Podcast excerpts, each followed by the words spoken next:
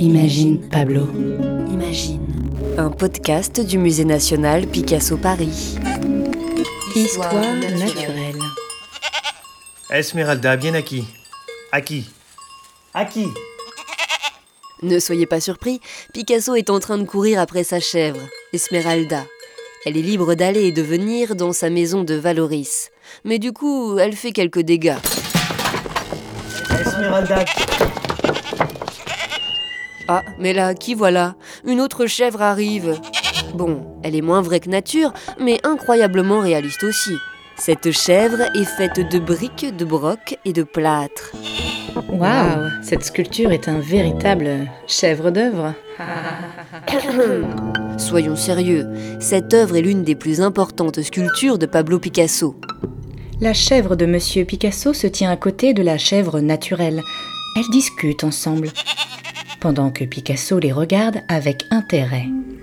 Oui, j'aime cet animal qui peuple les paysages de Bacchanal. Il symbolise mes années de vie dans le sud de la France. Je vais en faire un emblème, un hymne à la fécondité. Ah, Monsieur Picasso, racontez-nous s'il vous plaît la genèse de cette œuvre insolite. Pour faire cette chèvre, je suis parti à la recherche d'objets qui pourraient servir. J'ai fouillé dans le dépotoir tous les jours, j'ai inspecté les poubelles.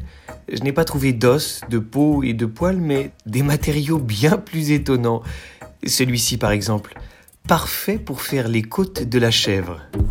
Ben c'est quoi ? Monsieur Picasso ? Monsieur Picasso ! Bon, là, il a l'air occupé avec Esmeralda. Elle est en train de brouter le tapis persan du salon.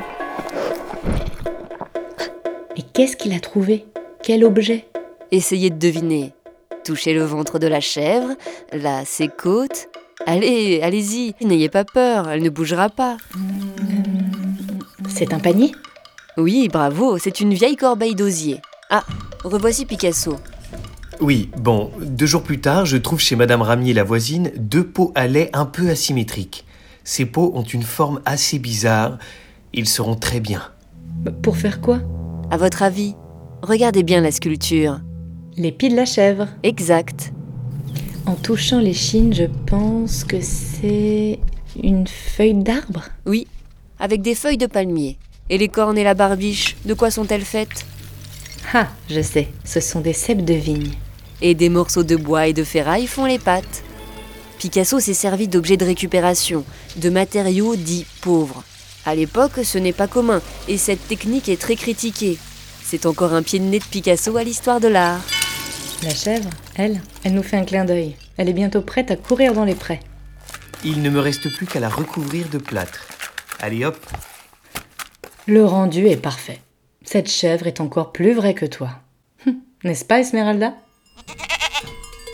Esmeralda, chèvre, venez ici. Non, n'allez pas dans mon atelier. Un podcast réalisé et conçu par Pauline Coppen et Elsa Denac. Avec les voix de Grégoire Leprince-Ringuet, Étienne Monet, Elsa Denac et Pauline Coppen. À retrouver sur le site du musée et toutes les plateformes d'écoute de podcasts.